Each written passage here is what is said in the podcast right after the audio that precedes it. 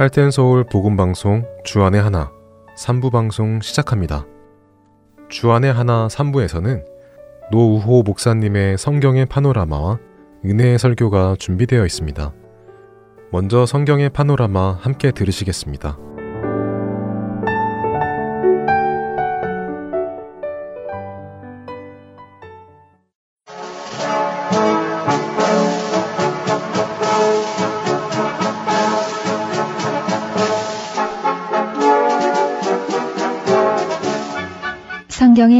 파노라마. 성경은 하나님의 말씀입니다. 이 시간은 겸손히 대할 때 하나님의 음성을 듣고 깨닫는 시간이 될 겁니다. 노후 목사님이십니다. 목사님 안녕하세요. 반갑습니다. 김성윤입니다. 하나님의 사람 그 여호수아 이야기는 조금 더 계속됩니다. 이 여호수아는 그 모세의 손에 물을 붓는 시종자 역할을 하면서 정말 조용히 배우는 그러나 아주 믿음이 강한 그런 사람이었습니다. 그리고 그 출애굽기 33장 11절에 보면은 모세의 수종자가 되어서 항상 회막을 떠나지 아니하고 언제나 회막 곁에 있었다. 그러니까 하나님 가까이 있으려고 노력하는 그런 인물이 바로 여호수아입니다. 가나안 땅에 12명의 정탐꾼을 보낼 때에 10명이 다 낙심하고 불평하고 부정적인 시각으로 보았습니다만은 이 여호수아와 갈렙 이 두 사람은 이제 자세히 보면은 그 여호수아는 에브라임 지파 사람이고요. 네. 갈렙은 유다 지파 사람입니다. 이 여호수아와 갈렙, 유다 지파와 에브라임 지파 이 두 지파는 어떤 면에서는 이 두 사람 때문에 하나님께로부터 또 복을 받게 되죠. 그러니까 한 시대에 어, 위대한 한 인물이 있었다는 것 때문에 그 역사의 복을 받는 것을 볼 수 있습니다. 어, 그래서 나중에 그 민수기 역사를 다 살펴본 뒤에 그 보면은 애굽에서 나온 사람들 중에서 20세 이상으로 전쟁에 나가서 칼을 뺄 만한 사람들이 60만 3,550명이었는데 그게 다 죽었어요 광야에서요. 다 죽고 여호수아와 갈렙만 남았습니다. 나머지는 전부 신세대, 새로 태어난 그런 세대로서 요단강을 들어가게 되거든요. 건너서. 훗날 모세가 죽기 전에 여호와의 명령으로 지혜사장 엘르아살이 그 회중의 목전에서 여호수아에게 안수하고 모세의 후계를 참는 그런 장면들이 민숙이 27장 18절 이하에 기록이 되어 있습니다. 여호와께서 여호수아에게 너는 이스라엘을 인도하여 가나안 땅으로 들어가라 하시고 몇 번이나 말씀하시를 강하게 하라, 담대히 하라. 내가 너와, 너와 함께, 함께 한다. 있겠다. 예. 아마 그보다 더 그 위로가 되는 말씀이 없었을 거예요. 예. 그는 그 하나님께서 모세와 함께 하는 것을 정말 보셨거든요. 쭉 그 40년 동안 목격을 했던 그런 여호수아이기 때문에 하나님이 함께 하신다고 할 때에 아마 큰 위로가 됐을 겁니다. 그 모세가 죽은 후에 그 시딤에 왔을 때에 여호수아는 그 두 사람의 정탐꾼을 가난 땅에 들여보냅니다. 옛날 모세는 12명을 보냈는데 그 12명 보내봐야 제대로 보는 사람 두 사람밖에 없었어요. 네. 그래서 여호수아는 그 괜히 쓸데없이 많이 보낼 필요가 없다. 그 많이 보내면 그 탈로 날 염려도 많고 하니까 딱 두 사람을 보냈습니다. 그것도 아주 성공적이죠. 이스라엘 그 지파 중에서 그리고 12사람을 택하여 언약기를 메우고 요단강을 육지같이 건너서 길갈에 진치고는 여리고 평지에서 6월절 명절을 지키게 됩니다. 그리고 여호와의 군대를 보고 그 여리고성을 쳐서 취하는 동시에 두 사람의 정탐꾼을 숨겼다가 돌려준 기생 나합을 구원하는 그런 일들도 이제 여호수아서에 보면 쭉 나오는 일들이죠. 그 아이성을 치다가 그 아주 분피하는 그런 일들도 여호수아서에 있는 일인데 그때에 아간이란 사람을 돌로 쳐 죽인 그 장소를 우리가 일반적으로 말하는 아골골짝 그 아골골짝 빈들에도 뭐 한 그 말이 나오는데 그 말이 바로 아간을 돌로 쳐 죽인 골짝이 아골골짝이죠. 여호수아는 아주 믿음이 충만해가지고 아모리 사람들을 그 강한 아모리 사람들을 이제 쳐서 진멸하려고 하는데 시간이 모자라는 거예요. 해가 니언니 지고 하니까. 예. 그러니까 얼마나 다급했는지 하늘을 향하여서 태양이여 아얄론 골짜기에 너는 머물러 있으라고 태양을 그냥 스톱 해가 지는 것을 스톱시킬 수 있는 그 정도 믿음을 가진 사람이었습니다. 그래서 어떤 면에서는 이제 그런 믿음의 능력에 있어서 모세보다도 여호수아가 더 위대하다.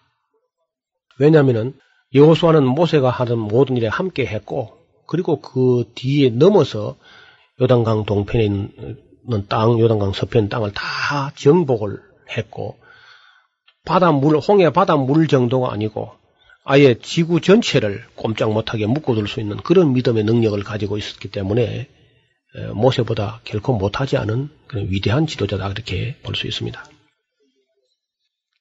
가나안 족속들을 멸하여서 이스라엘 열두 지파에게 그 분배하고 자기는 에브라임 산지 딥나 세라를 받아서 그 성읍을 건축하고 거기서 살았습니다.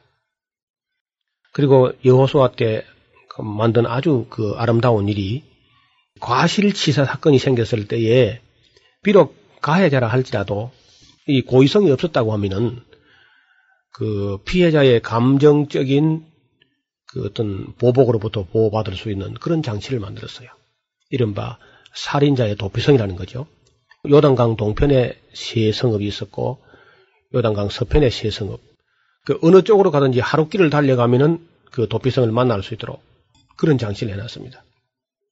이 부분도 우리가 가끔 교회에서 과잉 해석을 해가지고 그것이 오늘날 교회하고 무슨 유비가 있는가 해서 교회를 무슨 구원의 도피성처럼 그렇게 해석하는 분들인데 사실은 좀 무리한 해석입니다.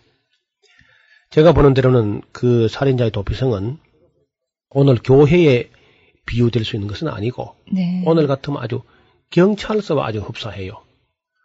경찰서라는 것은 아주 그 민생 속의 어떤 치안을 잘 살피는 그런 일이거든요. 그리고 억울한 일이 생기지 않도록 하는 일들. 경찰서가 무슨 좋은 일을 만들지는 못해도 사람들이 어떤 억울한 일이 생기지는 않아야 되겠다. 이것이 이제 경찰서의 목적인데 아무리 살인했다 할지라도 이것이 고의성이 없었고 업무상 과실치사였다고 하면은 그 피해자의 가족들의 감정적인 보복에서부터 보호받을 권리가 있다. 이런 장치가 이제 살인자의 도피성 제도인데 모세가 이를 명령했고 여호수아는 그것도 역시 설치했습니다. 그 여호수아는 본명이 호세아인데 그 에브라임 지파의 누운의 아들이라고 그렇게 기록되어 있습니다. 이 누운에 대해서는 우리가 어, 상세하게 알 수는 없어요. 그러나 그 호세아라고 하는 그런 이름을 지은 걸 보면은 나중에는 물론 모세가 여호수아라고 이렇게 이름을 고쳐줍니다만은 믿음을 가진 그러니까 그 하나님께서 어, 야곱을 세워서 그 열두 지파를 축복할 때 야곱이 창세기 보면은 축복할 때 유다 지파에 대해서 큰 축복을 한 건 사실이고요. 예. 요셉 지파를 또 축복했어요. 그 요셉 지파가 또 이제 나누어서 에브라임 지파하고 문하세 지파가 나누지 않습니까? 네. 그런데 이제 그 에브라임이 요셉의 작은 아들이고 문하세가 큰 아들인데 야곱이 그 눈이 흐미하면서도요 손을 이 어긋맞게 가지고 오른손을 갖다가 에브라임 머리에 갖다가 찾아 머리에 그리고 왼손을 문하세 머리에가 그 얹고 축복할 때 그래 이제 요셉은 그를 원인을 잘 모르고 아버지가 왜 이렇게 하시는가 싶어서 손을 바로 얹어서 이렇게 오른손을 므낫세 머리에 왼손을 에브라임 머리에 얹어 드리려고 이렇게 하니까 그 야곱이 하는 말이 나도 안다 나도 안다 그러면서 작은 자가 더 큰 일을 할 것이다. 음. 그렇게 했는데 그 에브라임 지파에서 가장 위대한 일은 바로 이 여호수아가 나온 겁니다. 예. 그 에브라임이 축복받아 가지고 자기 그냥 아버지 할아버지가 되지만 사실은 아버지처럼 했어요. 네. 왜냐하면은 요셉을 감히 정말 애굽의 총리가 되니까 아들이라 하지 못하고 네가 낳은 아들을 둘을 내 아들로 삼겠다. 아니 그 야곱이 말이죠. 돌아보면 그 좀 이상한 일이라 야곱이 아들이 열두나 되지 않습니까? 예. 열둘 되는데 또 탐을 내 가지고 요셉이 낳은 아들 둘을 자기 양자로 삼겠다는 겁니다. 예. 그는 손자 취급을 하지 않고 네. 아들 취급을 해가지고 문하세하고 이브라임을 자기 아들로 삼는 거죠. 음. 그래서 이제 결국 13지파가 되죠. 네. 13지파가 되는데 레위 지파를 하나님께 바쳐버립니다. 나중에 보면은. 네. 레위 지파 하나님께 바쳐진 지파가 안 됩니까? 그러니까 레위 지파 빼고도 이제 12지파가 되게 하는 그런 장면이 역시 나오는 겁니다. 근데 야곱은 육신의 눈은 어두워져도 영적으로 그 먼 미래를 내다보면서 그 열두 아들을 축복하게 되고 그리고 이제 그 문하세까지 아들로 삼았으니까 열시 아들처럼 해서 축복하는데 그 축복한 것이 나중에 여호수아 같은 위대한 인물이 에브라임 지파에서 나오는 거죠. 그렇군요. 그리고 이제 나중에 남북 왕국이 갈라질 때에 그때 그 북왕국의 대표성을 띠고 있는 지파가 그 에브라임 지파입니다. 구약 성경을 쭉 읽어가면서 에브라임아 할 때는 언제나 그 북왕국 전체를 말하는 거예요. 에브라임아 할 때. 그리고 유다야 할 때는 유다와 베냐민을 통틀어서 유다야 하는 것이고 에브라임아 할 때는 북왕국 열 지파를 통틀어서 에브라임아 이렇게 말할 정도로요. 그래서 어떤 면에서는 여호수아의 그 위대한 업적 때문에 에브라임 지파가 또 계속해서 어떤 실력 행사를 하려고 하는 그런 질투도 있습니다. 에브라임의 시기라는 말이 이사야에서도 나와요. 에브라임은 언제나 실권을 가지려고 하는 그런 당당한 시기심을 가지고 있었다는 것도 우리가 성경을 읽을 때 눈여겨볼 필요가 있겠습니다. 모세는 특별히 뭐 이 사사한 그런 스승이 없었지만 여호수아는 모세 같은 위대한 스승 밑에서 40년간 지도자의 훈련을 잘 받아가지고 그런 일을 잘 치러냈습니다. 큰, 큰 과실이 없어요. 여호사 일생에 과실을 찾을 수가 없습니다. 그리고 어, 40년이건 50년이건 110세까지 살았어도 그 믿음이 변치를 않습니다. 네. 한결같은 전천후 신앙이라. 그 갈렙과 함께 말이죠. 사람이 젊을 때는 뭐잘 어, 믿었는데 나중에 좀, 좀, 믿음이 식어지는 그런 경우도 있는데 여호수아의 믿음은 식을 줄을 모릅니다. 젊을 때나 늙었을 때는 변함이 없었군요. 예. 그 좀 제발 하면 우리가 이 정금 신앙 아무리 세월이 지나도 변치 않는 퇴색하지 않는 변치 않는 그런 믿음이 하나님을 기쁘시 하는 줄 믿습니다. 그 사도 바울이 에베소 교회에 편지를 보내면서 맨 끝에 보면은 바울의 그 축도가 나오는 이런 말이 나와요. 우리 주 예수 그리스도를 변함없이 사랑하는 자들에게 은혜가 있을지어다. 그렇게 말하고 있습니다. 사실 매우 중요한 거죠. 네. 그 사랑 참 사랑은 변치 않는 거죠. 영원히 변치 않는 하나님을 참으로 믿었다면은 하나님 자신이 변치 않으시니까 우리 믿음도 안 변해야 안 되겠습니까? 또 우리가 하나님 말씀에 기초했다면은 하나님 말씀이 변치 않으면 우리 믿음도 변치 않아야 되거든요. 우리의 믿음의 대상이 변치 않고 우리가 믿음의 방편으로 삼는 하나님 말씀 약속이 변치 않는다면은 우리 믿음도 변함 없는 믿음이 되어야 할 줄로 믿습니다. 어떻든 여호수아는 신구약을 망라해서 위대한 인물들로 손꼽히는 그런 인물입니다. 크지 않은 마을이면서 온 세상에 아주 널리 알려진 그런 동네가 있는데 그 이름이 여리고 혹은 제리코 그런 말도 쓰죠. 그 여리고라는 동네는 그 땅 이름이 아주 아름다운 이름인데 향기라는 뜻입니다. 여리고 향기, 예. 아주 향기로운 그런 이름을 가지고 있는데 그 여리고가 말이죠. 세계의 그 어떤 마을 과도 비교되지 않는 어떤 특성을 가지고 있어요. 그게 뭐냐면은 지중해 해수면보다도 약 300m가 낮습니다. 아. 해발 마이너스 300m예요. 그건 지구에 아주 배꼽처럼 푹 들어가 있는 곳이죠, 이상하게. 음. 그래서 우리나라에서 보통 한겨울에 가서도 반팔을 입고 그냥 얼마든지 다닐 수 있는 아주 그 이상하게 따뜻한 그런 지역이죠. 여리고 하면 뭐가 생각납니까? 기생 라합 생각나요. 그렇겠죠. 예. 여리고 기생 라합 또 여리고의 그 세리장 사케오. 예, 사케오. 예, 그다음에 이제 여리고의 그 소경 바디메오 이게 다 여리고 사람들이죠. 음. 그러나 역시 이제 그 여호수아에 의해 가지고 그 성이 손도 안 댔는데 그냥 이스라엘 백성이 돌기만 했단 말이죠. 네. 돌기만 했는데 이게 무너지는 거예요. 예. 첫날을 한 바퀴 돌고 둘째 날, 셋째 날, 여섯째 날까지 하루에 한 바퀴씩만 돌았는데 아마 그 여리고 군대가 그 여호수아의 군대를 보고 이상하게 여겼을 거예요. 그럼 이상하죠. 어떤 경험이 있어야지 뭐 저런 전례가 없는 그런 방식으로 전쟁을 수행하니까 예. 싸우려면 뭐 고함을 지르니 총칼을 가지고 무슨 흔들든 할 텐데 전혀 그런 것도 없이 너무 조용하게 아주 조용히 한 바퀴 돌고는 그냥 가만히 물러가고 하니까 이 신화적인 민족이 무슨 일을 어떻게 하려고 저렇게 하는가. 아마 예. 그래서 그 안에 사람들은 상식적으로 납득이 되는 방법으로 싸워야 대책을 세울 텐데 예. 전혀 대책을 세우지 못하는 거죠. 그래서 그 아주 안에서 이제 간담이 녹았다고 그 여리고 기생의 말을 빌리면은 라합의 말을 빌리면은 너희의 연고로 이미 우리 성 안에 있는 백성 간담이 녹았다. 그런 얘기를 했는데 그 가뜩이나 간담이 녹아 있는데 그들이 와가지고 하는 그 전쟁 수행하는 방식이 전혀 전무후무하는 그런 방식으로 하니까 아무 대책을 세우지 못하고 있었습니다. 그래서 마지막에 그 일곱째 날, 네. 일곱째 날은 일곱 바퀴를 돌았다 그러죠. 그리고 나팔을 불었죠? 예, 나팔을 부는데 우리가 이제 상식적으로 알면은요. 그 성이 무너지면 와 하고 감을 지지 않습니까? 예. 그런데 무너지기 전에 과음부터 질렀는데 그게 과음 지르니까 과음 지른 대로 아주 무너져 내리는 거죠. 예. 그래서 이것은 전혀 우리가 상식으로는 설명이 안 되는 하나님께서 그 큰 이적으로 그렇게 하신 걸로 밖에는 뭐 설명이 안 돼요. 이 여리고야말로 그 가나안 땅에 들어가는 현관과 같은 곳인데 그 현관처럼 돼 있는 그 여리고가 그렇게 하나님의 에, 큰 능력으로 그 무너지게 되니까 이 소식은 또 팔레스타인 전체를 뒤흔드는 그런 소문이 되었습니다.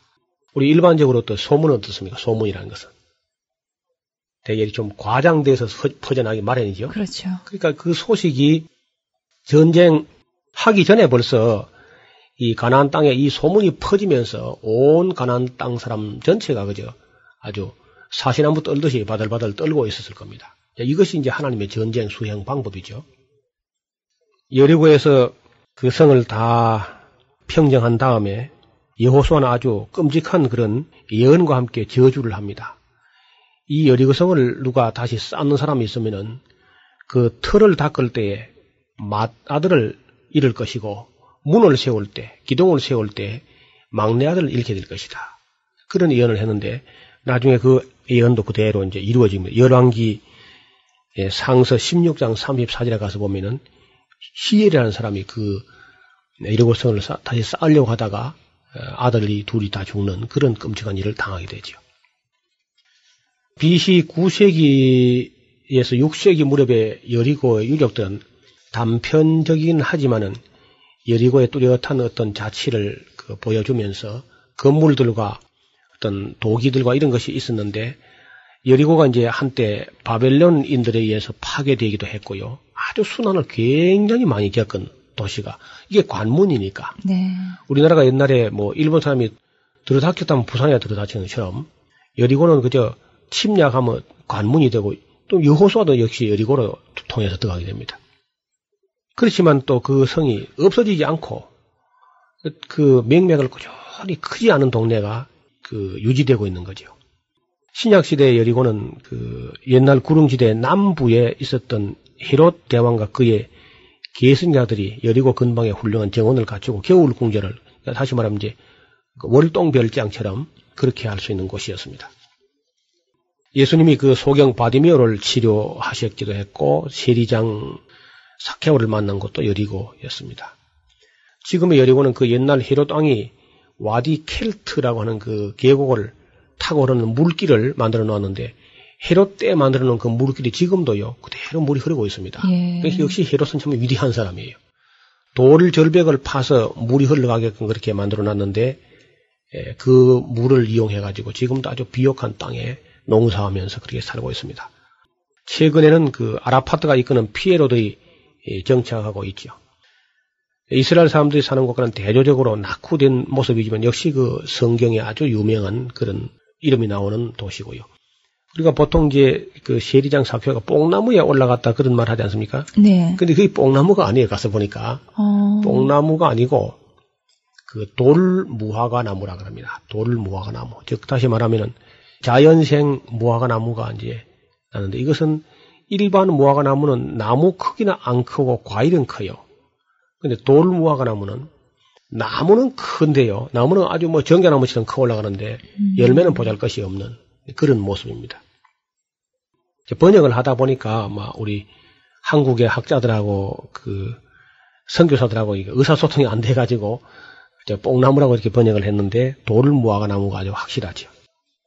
자 어떻든 이스라엘 사람들은 가나안 땅의 처음 큰 성인 여리고를 손 하나 대지 않고 믿음과 순종으로서 점령을, 점령을 하고 아주 예. 그 때문에 아주 승승장구하고 또 의기양양하고 예. 앞으로 이제 전진하려고 했습니다. 여리고 성이 무너진 것은 인간의 어떤 힘으로 된 것이 아니기 때문에 설명할 수가 없습니다. 전적으로 하나님의 은혜에 의한 것이죠. 이제 이들은 그들 앞에 무엇 하나 무서운 것이 없었다고 아마 생각할 수 있겠죠. 오직 승리만이 있을 뿐이라 그런 생각을 가지고 나갔는데 놀랍게도 그들은 조그마한 아이성 앞에서 쓰라린 그런 패배를 또 맛보게 됩니다. 이런 장면도 이 성경을 쭉 읽어가면서 파노라마식으로 연구할 때에 큰 승리 다음에 위험이 있다는 겁니다. 자만심에 도취하기도 하고요. 또, 저, 승리에 도취해가지고, 그, 사리 판단을 그르게 할 수도 있고, 그 중에 또 어떤 사람들이 하나님께서 그 승리감에 도취해가지고 하나님께서 누누이 부탁하신 그 신실한 말씀들을 이제 등한히 하다가 또 어려움을 당할 수가 있습니다. 여리고성의 승리로 말미암아서 그들은 큰 자신을 얻었지만은 하나님의 은혜를 오히려 쉽게 잊어버릴 수 있습니다. 여리고성을 믿음으로 정복한 이스라엘은 하나님께 감사하고 또 다음에 결과를 하나님께 맡기면서 하나님의 은혜에 대한 계속적인 승리를 기원했습니다. 그러나 그 가운데 한 사람, 그는 하나님의 은혜라고 생각한 것을 잠시뿐 그의 마음을 사로잡은 것은 하나님의 은혜보다 물질이었죠, 물질. 예. 이거 아주 주의할 일입니다. 욕심 때문에 물질 때문에 유혹을 이기지 못하여 하나님의 은혜를 잠깐 잊어버리고 하나님 말씀에 대한 순종의 결과와 불순종의 결과가 어떻게 나타나는가 하는 것을 깡그리 잊어버리고 자기의 욕심부터 채웠던 일이 벌어졌습니다. 고린도전서 15장 어, 10절 그 보면 우리가 은혜를 잊지 않는 사람의 자세가 나옵니다. 나의 나된 것은 하나님의 은혜로 된 것이니 내게 주신 그 은혜가 헛되지 아니하여서 내가 모든 사도보다 더 많이 수고했으나 내가 아니고 우리 나와 함께 하신 하나님의 은혜로라. 그렇게 말한 장면을 봅니다. 그래서 우리가 무슨 일을 했어도 일이 된 것이 있으면은 하나님 은혜로 된 줄 알고 승리한 후에도 그것이 하나님의 은혜로 되었다는 사실을 잊지 않는 그런 자세가 필요합니다. 하나님의 은혜를 망각한 그 사람들 보면은 최후가 참으로 엄청난 죄의 결과가 나오죠. 그러니까 은혜를 받은 사람은 안 받은 사람보다 그 멸망할 때 넘어지는 네. 소리가 더 커요. 큰 네. 인물들일수록 더 조심을 해야 되겠지요. 오늘 우리 앞에 놓인 큰 일, 전 가족, 또 출석과 무슨 이웃을 초청하는 하나님의 역사를 체험하기 위해서는 우리 모두가 지금부터 그 지금까지 우리를 인도하셨던 하나님 은혜를 잊지 말고 성경에서 여러 번 그 얘기를 합니다. 은혜를 잊지 말라. 이 사람이 망각한다는 것은 어떤 면에서는 필요한 것인데 잊지 말아야 될 것을 잊어버린다고요. 이게 이상하게도. 또 잊어야 할 건 잊지 않고 딱 그걸 기억하고 있고 잊어버려야 할 것은 그 안 잊어버리면서 이거 아주 참 큰큰 폐단이죠. 그래서 네. 은혜를 우리가 정말 우리 마음에 깊이 새기는 것이 좋습니다. 옛날 어른들이 그런 말 하죠. 그 은혜는 물에 새기고 원수는 돌에 새기고 네. 그래가지고 거꾸로 하는 거죠. 예. 어, 우리 하나님 앞에 우리가 정말 그 기회를 깨끗이 청산하고 거룩하게만 하면은 우리가 어디 가든지 이기게 해놨습니다. 이것 바로 여호수아가 우리에게 남긴 교훈이고 또 가나안 정복을 통해서 또 한 가지 우리가 기억할 것은 가나안 땅 들어가게만 끝난 게 아니고 예. 그때부터 이제 정말 싸움이 시작된다는 겁니다. 우리가 예수를 믿기만 하면 그게 끝난 게 아니고 그때부터 선한 싸움, 즉 영적인 선한 싸움을 줄기차게 끝까지 싸워서 이겨야 되는데 이걸 잘 모르고 어떤 사람들은 예수를 믿었으니까 그걸로 끝난 줄 알고 있습니다. 성경은 그렇지 않습니다. 끝까지 싸워서 이기는 자는 이것들을 유업으로 차지하리라. 이것이 이제 우리 여호수아서가 보여주는 파노라마, 즉 큰 장면은 가나안 땅 약속의 땅 들어갔다고 다 끝난 것이 아니고 그때부터 정말 싸움이 있다는 것을 명심하시기를 주님 이름으로 부탁합니다.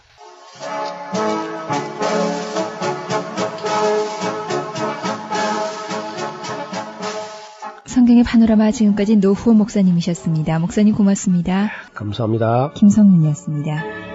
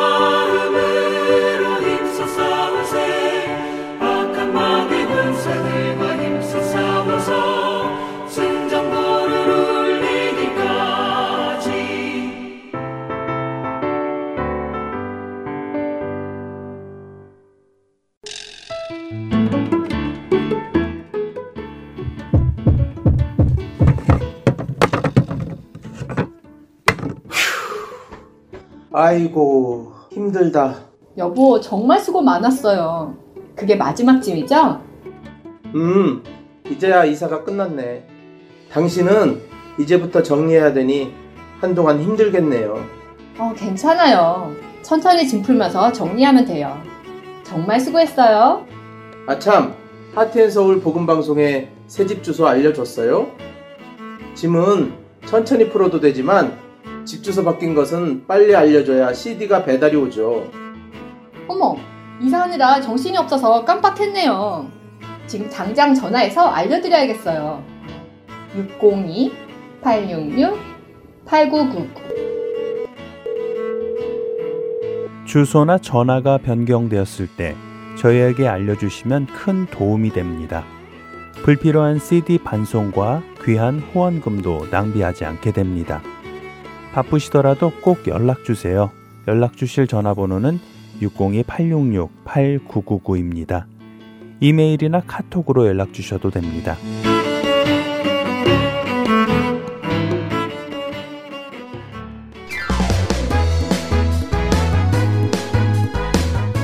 할테인 서울 복음 방송과 카카오톡 친구 되는 법.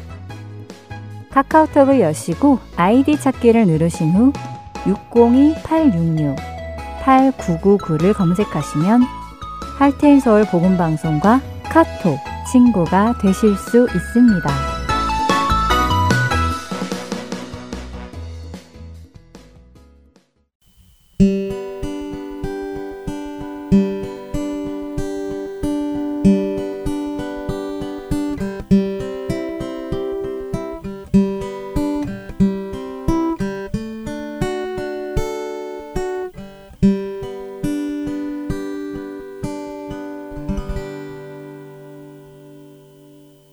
은혜의 설교 말씀으로 이어드립니다.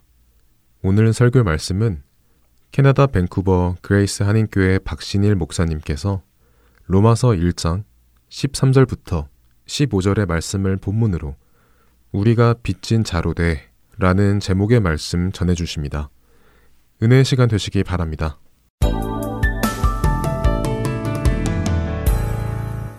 오늘 함께 나눌 말씀은 로마서 1장 13절로 15절 말씀입니다. 제가 봉독해 드리겠습니다.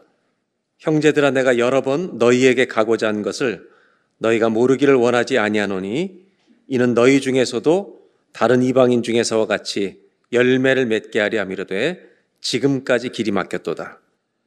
헬라인이나 야만인이나 지혜 있는 자나 어리석은 자에게 다 내가 빚진 자라. 그러므로 나는 할 수 있는 대로 로마에 있는 너희에게도 복음 전하기를 원하노라. 아멘. 오늘 여러분들과 나누려고 하는 말씀은 이 구절에 있습니다. 내가 빚진 자라고 하는 이 고백. 이 고백이 우리에게 어떤 의미인가? 어, 저는 이번에 한국에 쭉 여정을 하며 다니면서 이 사도 바울이 했던 이 고백이 제 마음 속에 계속 울림이 되어 제 마음 속에 있었습니다. 몇 년 전에 영국에서 한 우편 배달부가 큰 어, 실수를 의도적이지만 그런 잘못을 범한 적이 있습니다. 영국 공무원이었던 우편 배달부가 아침에 출근하면 자기 백에 어, 편지를 배달해야 되는 그 편지를 받습니다. 근데 이분이 일이 지쳤는지 이 모든 자기가 배달할 편지를 각 집으로 배달하지 않고 쓰레기통에 다 버렸습니다. 그리고 그 편지 배달이 끝나는 시간을 측정해서 집에 들어가서 실컷 놀았습니다. 그렇게 계속 반복하다가 어느 날 영국 시민에게 그 편지를 버리는 것이 목격되었습니다. 그리고 경찰에 신고했고 경찰은 그 사람을 잡아서 처벌을 하기 시작해서 결국 감옥에 들어갔습니다.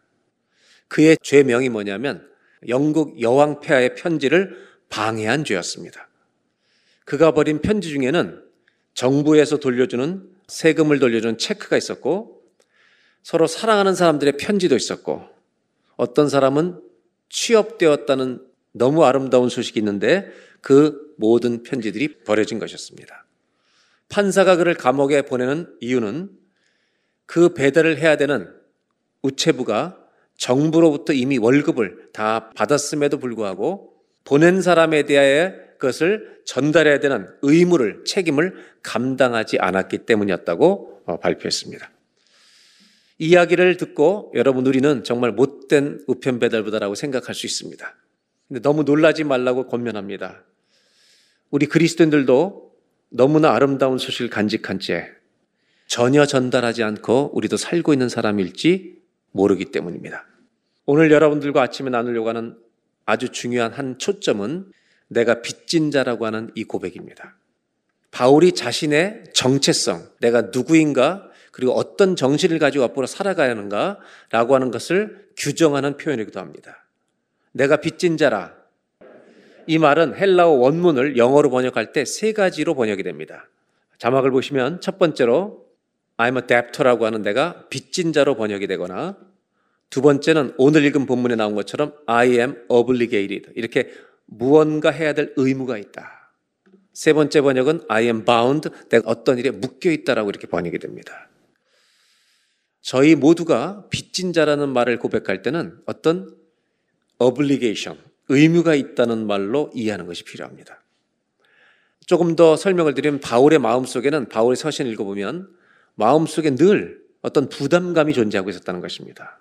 하나님의 복음을 깨닫고 그 은혜가 무엇인지 그 은혜 복음을 자기가 발견한 후에는 혼자 가지고 있을 수 없는 부담감, 사람들에게 꼭 전달해 줘야만 하는 이, 이 일에 묶여 있는 사람 같은 부담감이 늘 있었다는 사실입니다. 우리도 좋은 것을 보면 사람들에게 나눠주고 싶잖아요. 좋은 것을 보거나 먹는 거, 맛있는 것만 먹어도 나눠주고 싶은데 하나님의 진리를 우리가 깨닫는다면 깨달았다면 아마 거의 다 동일한 마음을 가질 것입니다. 이 깨달은 것을 저 사람도 좀 알았으면 좋겠다라고 하는 부담감을 가지고 있었던 것입니다. 바울이 말하고는 이런 부담감과 의무는 구원을 얻기 위한 어떤 행위를 말하는 것은 아닙니다. 오히려 값없이 주시는 하나님의 은혜가 너무 커서 그것을 알았기 때문에 이 복음을 반드시 다른 사람과 나누고 싶어 하는 그 의무에 자기 자신이 묶여 있다고 고백하는 것입니다. 이 바울의 고백은 바울 자신에게만이 아니라 예수를 믿는 우리 모두가 어떤 정신을 가지고 살아갈지를 깨우쳐주고 경고하는 말씀이기도 합니다. 예수 믿는 사람은 어떤 사람이냐면 다른 사람들에게 나눠줄 것을 가지고 있는 사람입니다. 맞습니까? 좋은 소식을 가지고 있습니다. 맞습니까? 그래서 사도 베드로는 베드로전서 3장 15절에 이렇게 말하고 있습니다. 너희 마음에 그리스도를 주로 삼아 거룩하게 하고 너희 속에 있는 소망에 관한 이유를 묻는 자에게 대답할 것을 항상 준비하되 한 사람이 예수님을 믿게 된 회심의 사건이 일어나면 반드시 주변 사람들은 물어봅니다. 왜 주님을 믿냐고.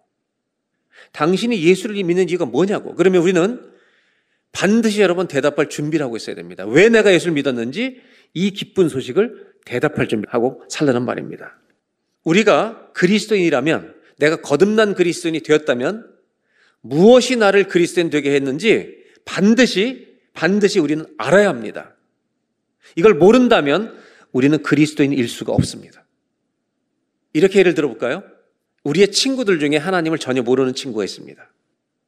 그 사람이 어느 날 심각한 고통이 와서 병원에 가서 검사를 받았는데 아주 어려운 질병에 걸렸다는 사실을 발견했습니다. 그리고 그는 더 이상 오래 살 수 없다는 죽음 앞에 직면하게 됩니다. 어떻게 죽어야 될지 전혀 준비하지 못한 채 이 병 속에서 투병하던 이 친구가 하나님을 모르는 친구가 갑자기 예수 믿는 우리들이 기억난 겁니다. 그래서 우리를 찾습니다. 자기한테 와달라고. 우리는 그 친구들에게 가야 합니다.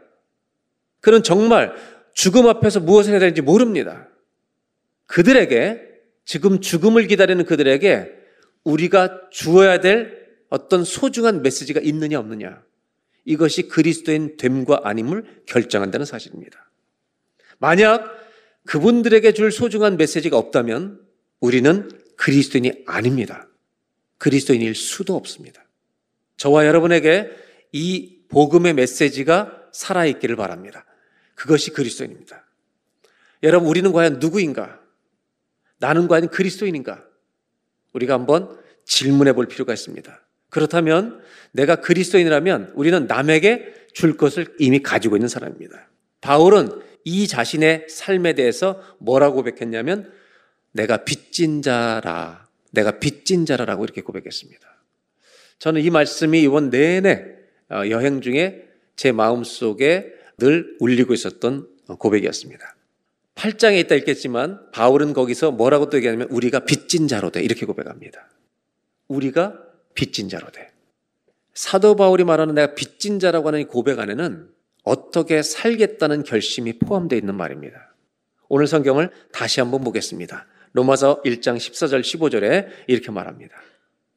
14절 한 절만 다 같이 한번 읽어볼까요?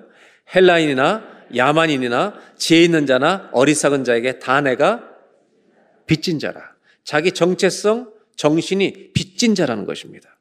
헬라인, 야만이라는 표현은 헬라, 로마, 그리, 그리스가 지배했던 그 이유인데 로마 사람들은 자신들을 헬라인이라고 생각합니다. 그리고 헬라인이라고 생각하는 사람들은 나머지 사람들을 야만이라고 생각했습니다. 즉 헬라인이나 야만이라는 표현은 모든 세상 사람을 말하는 겁니다. 그리고 배웠든지 못 배운 사람에게든지 다 내가 빚진 자라. 즉 우리가 가진 복음은 지식이 있든지 없든지 모든 사람에게 역사하는 복음이라는 것을 성경은 말하고 있습니다. 그것이야만 복음입니다. 모든 사람에게 기쁜 소식이어야만 복음입니다. 그렇다면 사도 바울은 이 복음을 어떻게 생각했느냐? 내가 15절에 이렇게 말합니다. 로마서 1장 15절. 할 수 있는 대로 로마에 있는 너에게도 복음 전하기를 원하노라. 사도 바울이 가진 복음은 어떤 복음이냐? 나에게 사명이 된 복음이라는 겁니다. 복음이라는 것을 가진 사람은 사명이 없을 수 없다는 것을 말합니다. 그 이유가 뭐냐면 16절입니다. 내가 복음을 부끄러워하지 아니하노니 이 복음은 모든 믿는 자에게 구원을 주시는 하나님의 능력이 됩니다.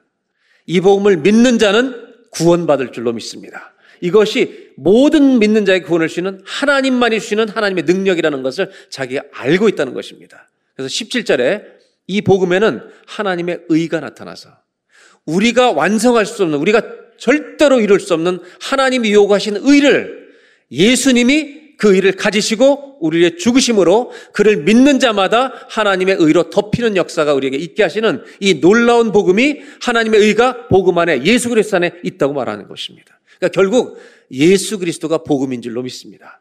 예수님이 복음이죠. 그분 안에 뭐가 있냐? 하나님의 의.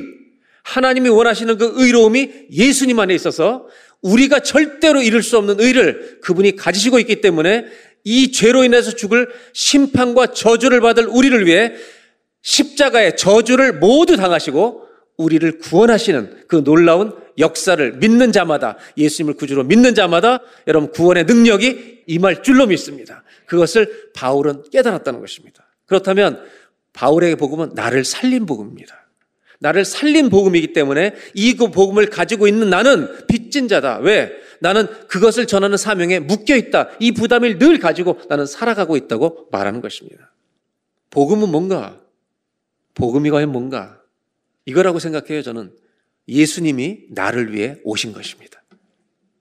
하나님이신 예수님이 우리를 사랑해서 우리를 대신 죽기 위해서 나를 위해서 이 땅에 걸어오신 것이 여러분 복음이고 그분은 그리고 그 일을 끝까지 순종하셔서 저와 여러분을 위해 십자가에 죽으신 줄로 믿습니다. 이것이 복음입니다.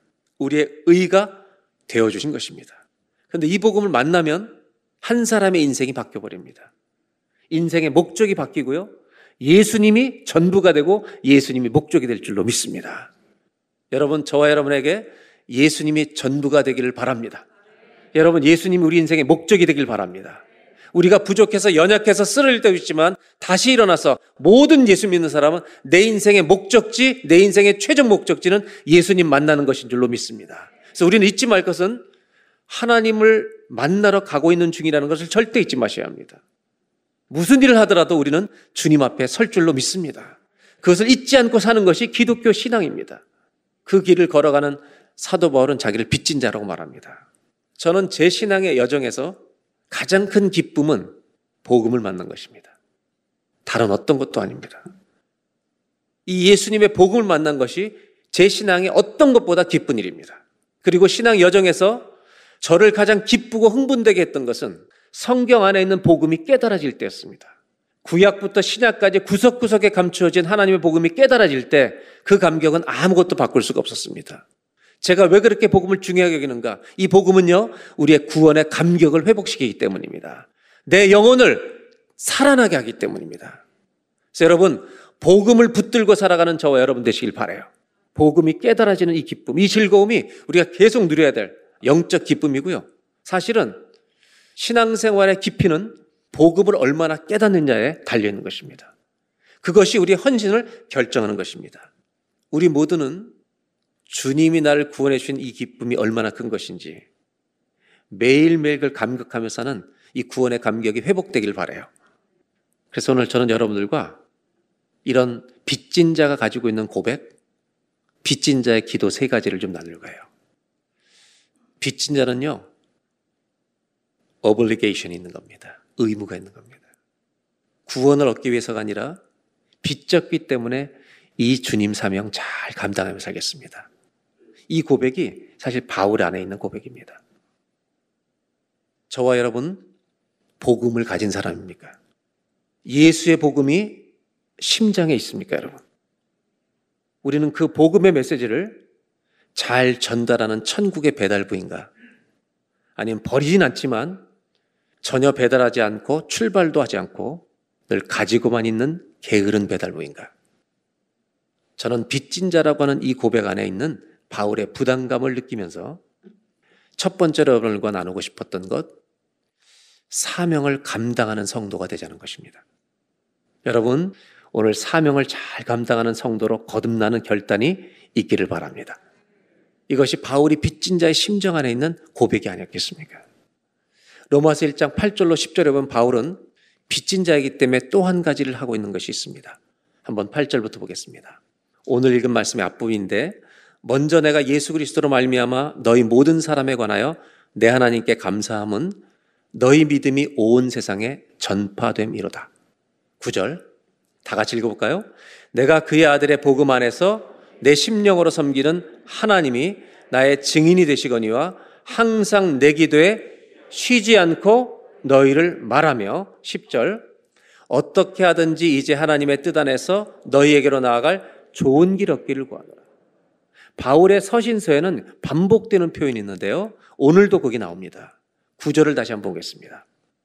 내가 그의 아들의 복음 안에서 내 심령으로 마음으로 섬기는 하나님이 나의 증인이 되시거니와 저를 따라해 보실까요? 항상 내 기도에 쉬지 않고 너희를 말하며 바울의 서신서에는 그들에서 기도한다는 얘기가 계속 반복됩니다.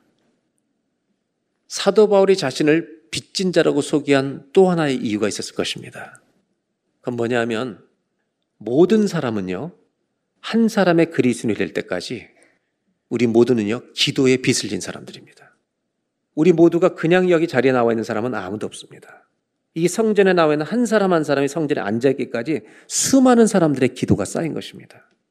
그래서 우리는 뭐에 빚진 사람이냐면 하나님의 십자가 은혜도 빚졌지만 기도에도 빚진 사람들입니다. 맞습니까? 기도에 빚진 자입니다. 한 사람이 회심하기까지 얼마나 많은 사람들이 그 사람을 위해 기도하는지 모릅니다. 바울은 예수 믿는 사람을 잡아 가두던 사람이에요. 그러니까 초대교회가 얼마나 그를 위해 기도했겠습니까? 하나님 저 사람 좀 고쳐달라고. 자기가 그래서 회심했죠. 이방인의 사명을 가지고 거듭났죠. 그래서 바울은 정말 그 서신을 쓰는 교회들마다 내가 당신들의 이름을 부르며 기도했다는 것을 계속해서 쓰고 있습니다. 저는 이번에 이 성경을 읽으면서 기도를 더 많이 하는 사람이 되겠구나 이 생각을 했어요. 왜냐하면 기도할 때 주님이 역사하시기 때문입니다. 하나님을 안 믿는 사람들이 가장 믿기 어려워하는 것은 부활이 아니라고 말씀드렸어요. 부활보다 더 믿기 어려워하는 게 뭐냐면 하나님이 사람의 몸을 입고 이 땅에 예수님을 오신 것이 가장 믿기 어렵습니다. 하나님을 믿어도 신을 믿어도 예수님이 하나님이라는 걸 믿기 가장 어려워하는 겁니다. 여러분 이것을 믿는 과정에는요 성령이 역사하셔야만 믿을 수가 있습니다. 우리 모두는 기도의 빛을 다진 사람이에요. 우리가 성전에 앉아서 예배드린다는 것은 수많은 사람들의 기도가 쌓였기 때문입니다. 기도의 빚진 자.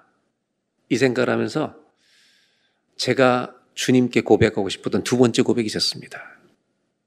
아, 주님, 저도 누군가를 위해서뿐만 아니라 죽어가는 영혼, 잃어버린 열방들, 하나님이 차신 나라를 위해 끝까지 기도하겠습니다.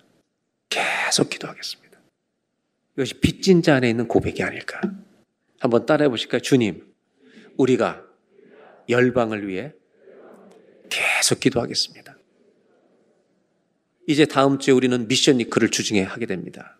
이번에 3일 동안 주제는요, Grit and Grace. 선교부에서 우리가 끝까지 놓지 않고 끈질기게 기도하는 교회가 됐으면 좋겠다. 이걸 주제로 삼았습니다. 이재환 선교사님 오셔서 이제 무릎 선교사라는 주제로 이번에 3일 동안 말씀을 나누실 겁니다. 저는 빚진 자라는 말이 제 마음에 늘 지금 이번 여행 중에 건드렸던 게 뭐냐면 아, 빚진 자의 심정으로 평생을 살아야 되겠구나. 그 중에 두 번째는 기도의 빚을 졌으니 기도 많이 하면서 정말 주님 오시는 날까지 우리 호흡 맞추는 날까지 기도하다가 주님 품에 가야 되겠구나. 기도하는 교회가 되기를 바랍니다. 예수님이 소경을 고치신 세 가지의 종류의 사건이 있는데 그 중에 하나가 소경 바디메오입니다. 그러니까 외치니까 고쳐주셨습니다. 다윗의 자손 예수의 나를 불쌍히 여겨달라고. 그가 소리 지르니까 주님은 가던 길을 멈추시고 그를 낫게 하셨습니다. 두 번째는 사람들이 친구들이 한 소경을 데리고 와서 혼자 올 수 없으니까 주님께 데려와서 친구들이 데려와서 고쳐주신 사건이 있습니다. 마가복음 8장에 나오는 기적입니다. 세 번째 소경이 있는데 요한복음 9장의 실로암에 가서 씻어서 난 소경인데 이 소경은 특별해요.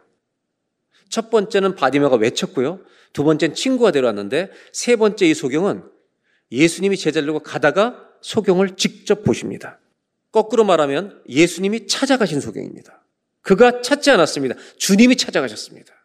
제가 오래전에 이 성경을 묵상하다가 하나님께 질문한 적이 있어요. 아니 바디메는 불렀고 어떤 사람은 친구들이 들어왔는데 왜 이 사람은 예수님이 직접 가셨어요? 이 소경만 왜 예수님이 직접 가셨습니까? 이런 질문을 묵상 중에 주님께 드린 적이 있습니다. 그때 주님이 저한테 뭐라고 대답을 주셨는지 아세요? 그 답을 풀어주셨어요. 이 사람을 위해 기도가 쌓였다. 수많은 사람이 이 사람을 위해 기도했기 때문에 내가 그 앞에 가는 거다. 우리 기도가 쌓일 때 주님이 역사할 줄로 믿습니다. 우리가 열방을 위해 기도하는 것 헛된 것이 아닙니다. 우리가 한 번 기도하고 두 번 기도할 때 주님은 두 번, 세 번, 수십 번을 그 민족에 가실 것입니다. 그래서 여러분, 우리 교회가 잃어버린 영혼과 열방을 위해 기도하는 성도와 교회가 되길 바랍니다. 우리 자신이 그 길에 동참하자는 말입니다.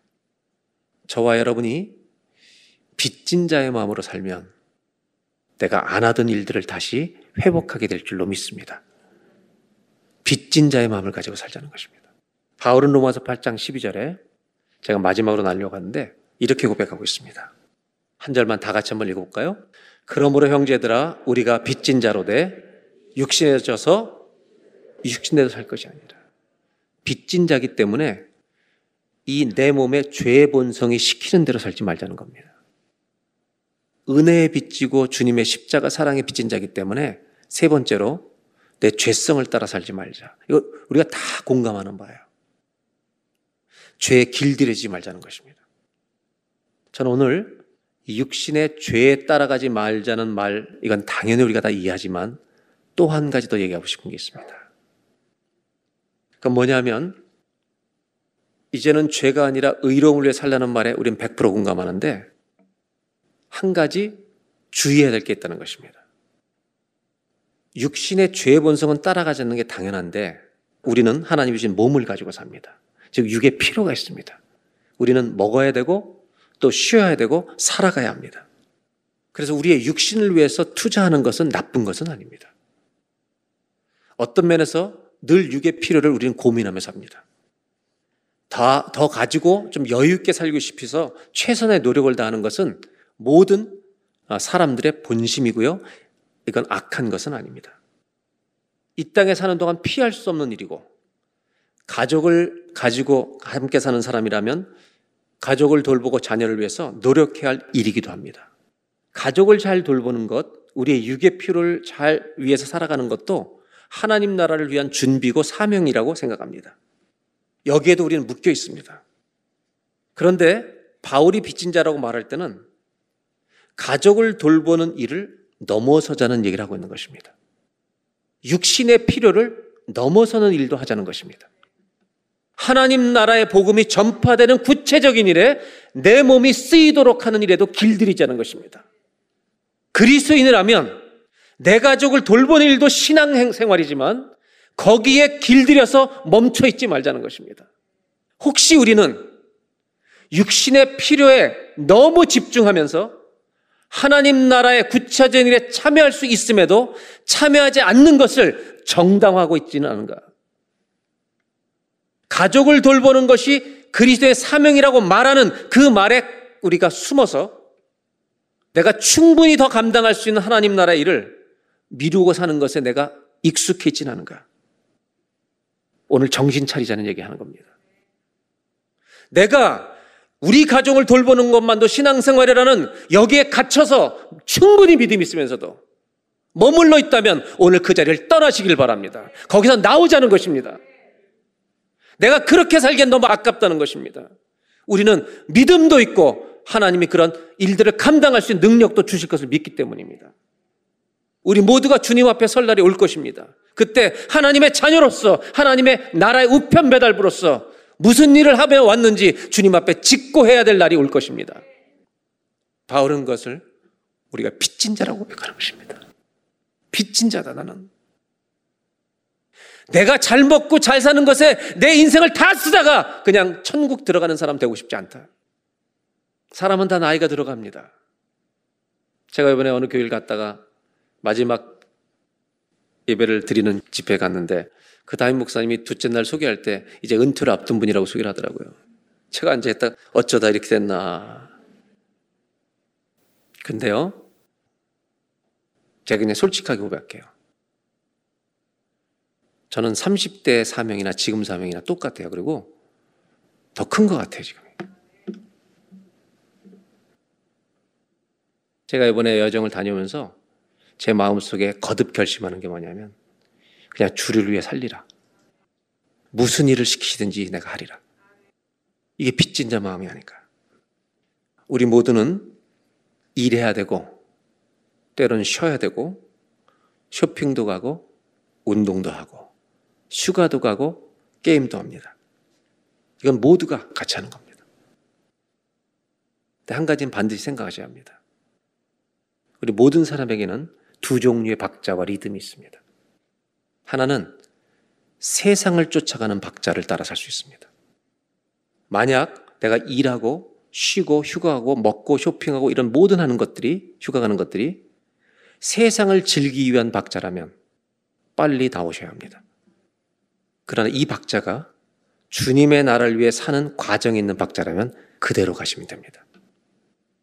저는 너무 많은 그리스도인들이 저를 포함해서 세상 박자를 쫓아가고 있지 않은지 오늘 점검해 보자는 것입니다. 한국에 갔더니 두 가지를 절감합니다. 첫째, 우리가 왜 이렇게 촌스러운지. 한국 갔더니 어리버리해가지고 살기가 어렵더라고요. 그러니까 그 사람들이 우리를 촌스럽게 그냥 봐요. 두 번째, 우리가 얼마나 느린지. 무섭게 빠릅니다. 저는 빠르다 늦다가 중요하지 않습니다. 주님의 나라에 맞는 박자냐? 내가 세상을 즐기며 사는 박자냐? 반드시 우리는 빚진 자라면 하나님 나라를 위해 살아가는 박자 속에 있어야 한다는 것입니다. 바울은 로마서 8장 12절로 14절에 이렇게 말합니다.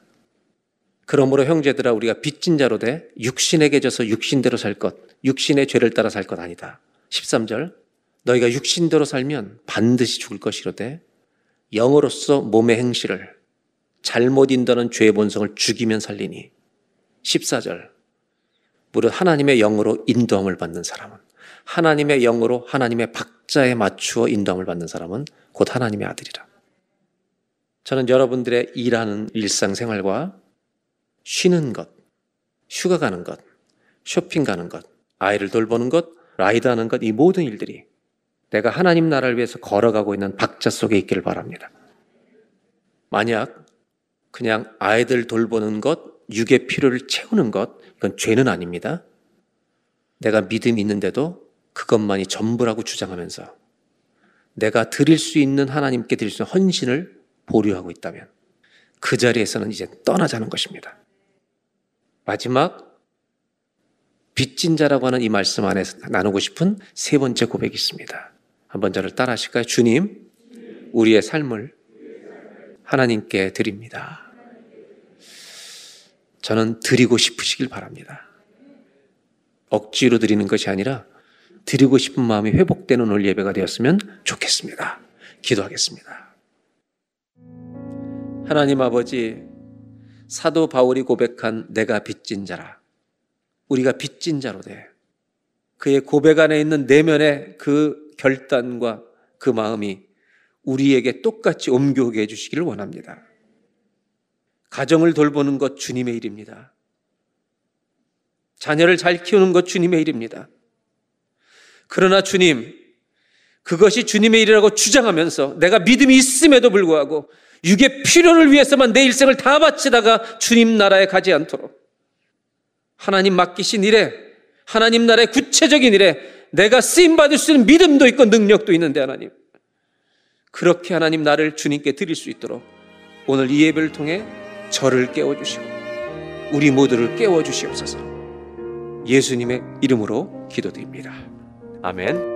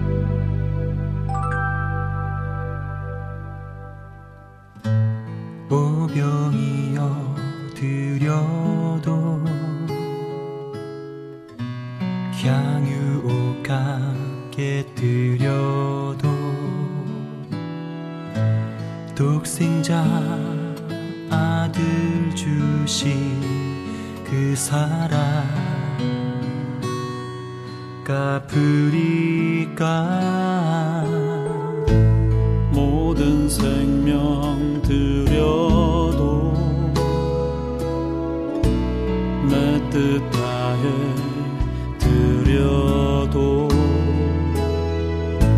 십자가 피 흘리신 그 사랑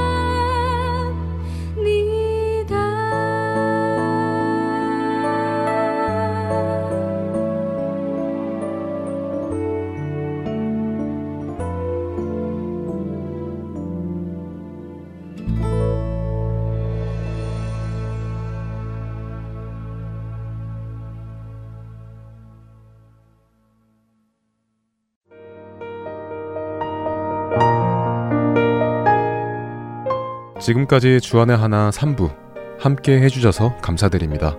다른 방송들을 더 듣고 싶으신 분들은 홈페이지 www.할테앤서울.org에서 특별 방송을 클릭하셔서 들으실 수 있습니다.